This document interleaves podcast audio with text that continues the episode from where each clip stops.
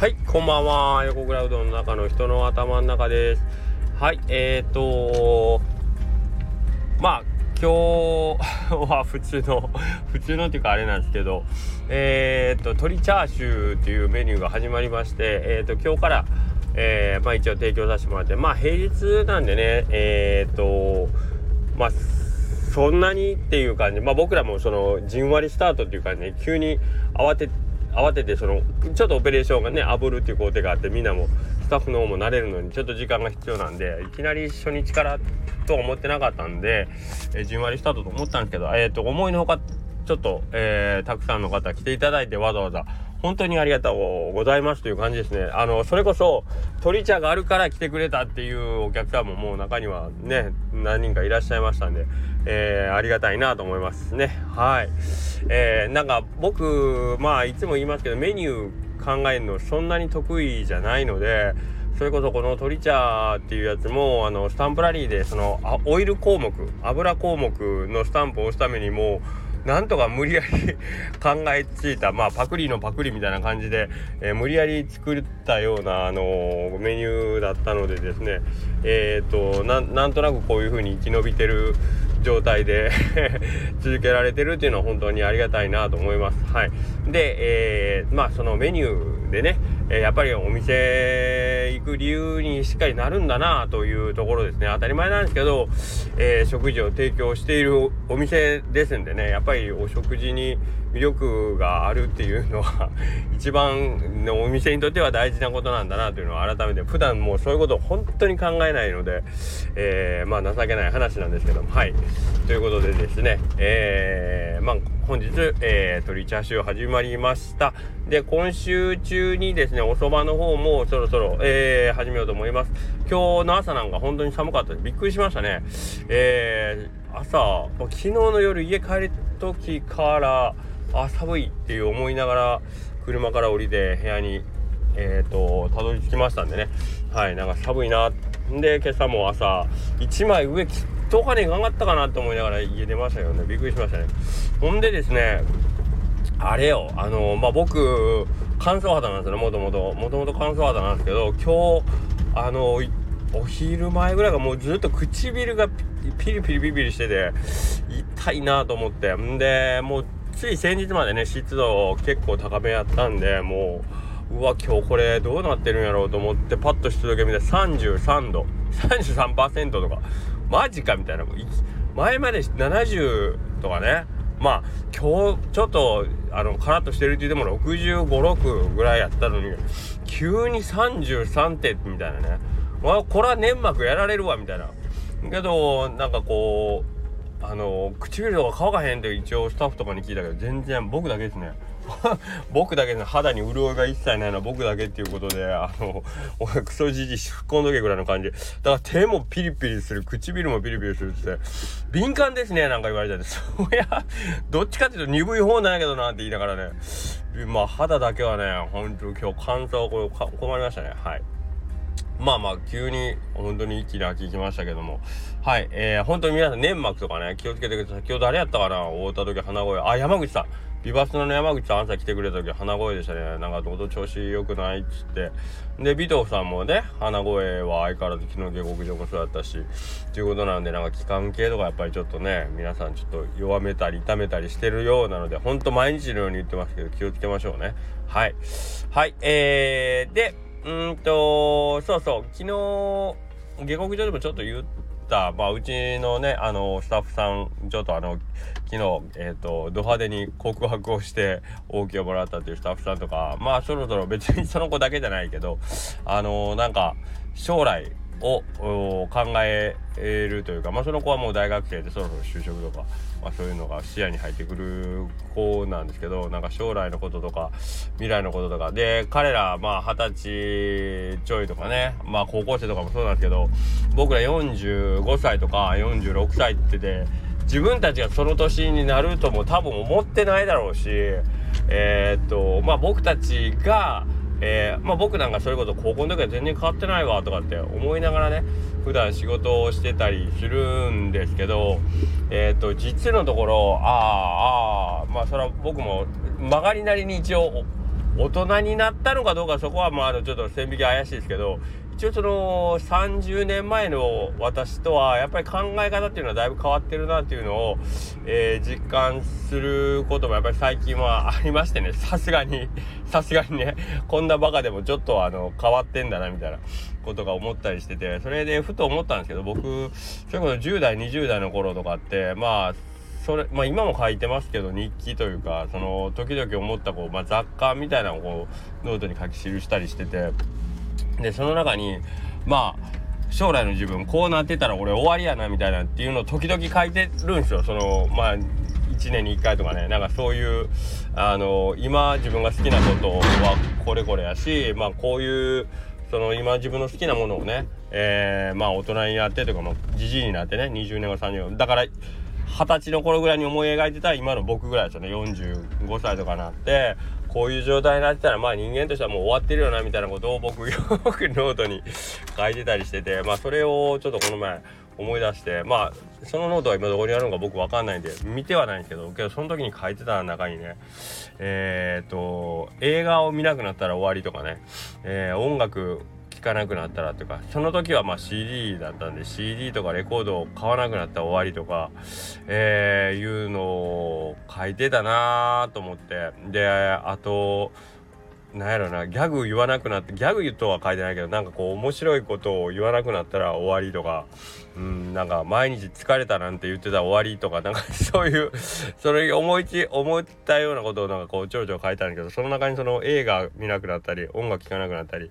そうそう本読まなくなったりまあそのサブカルね、うん、サブカルにふなんかこう興味を示さなくなったら終わりみたいなことを書いてたなと思ってふとねえっ、ー、とまあ今新聞の日曜日のとこに大体どこの新聞でも土日のあたりぐらいに書評欄ってあるじゃないですか。本の紹介みたいなのをね。で一応そこ僕目は通してるんですけど。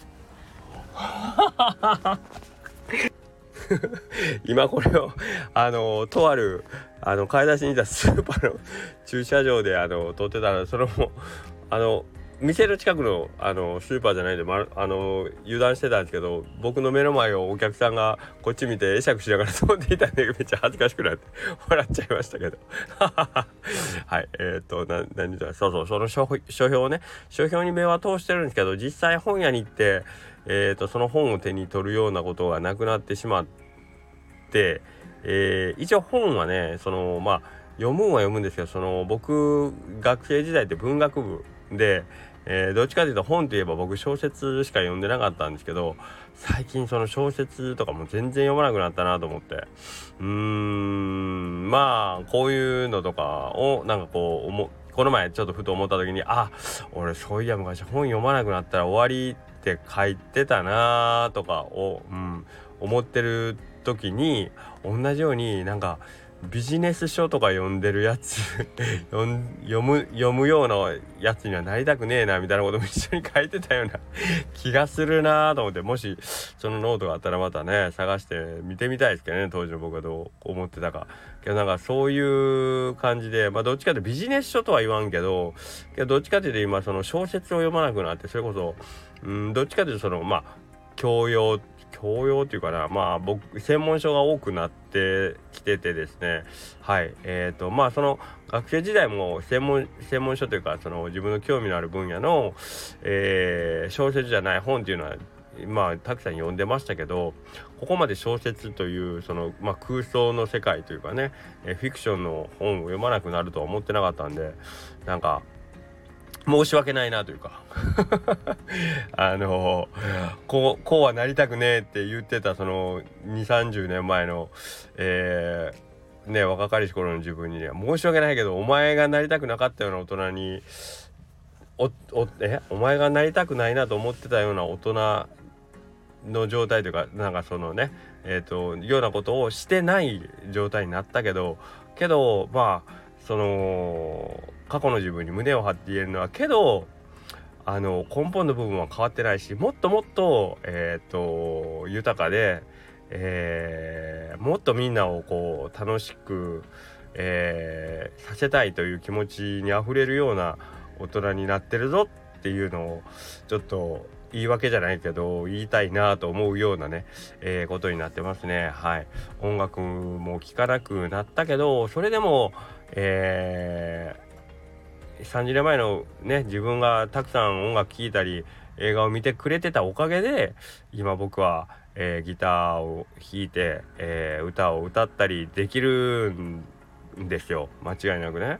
えー、だからあの、過去の自分に今の僕はこうひょっとしたらこうね抱きすべき大人というかね あのそれこそ抵抗勢力じゃないけどあの倒すべき大人のこうシンボルとして見えるかもしれんけどいやいやそうじゃないよと。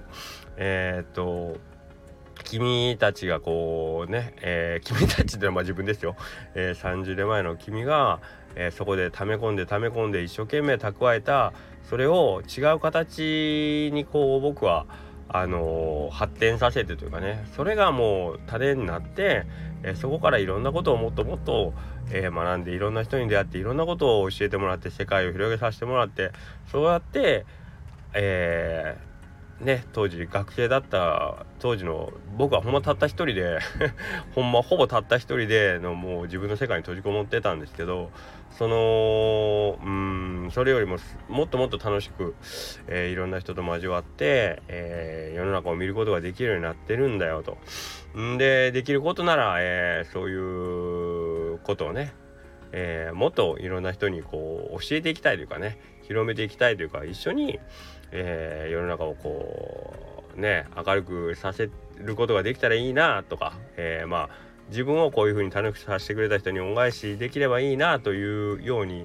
えーと、他者と関わることの喜びっていうのを覚えたからえー、っ とねえっと18区 18から2234ぐらいのその一人でとんがって突っ張ってなんか 殻に閉じこもってた、えー、その当時の彼、うん、音楽を聴いてないやつは終わり。映画を見なくなってる大人は終わりと言ってた、えー、君と君のおかげで今あるし今その音楽も映画もちょっとなかなか遠いものになったけどそれを好きな気持ちは変わってないし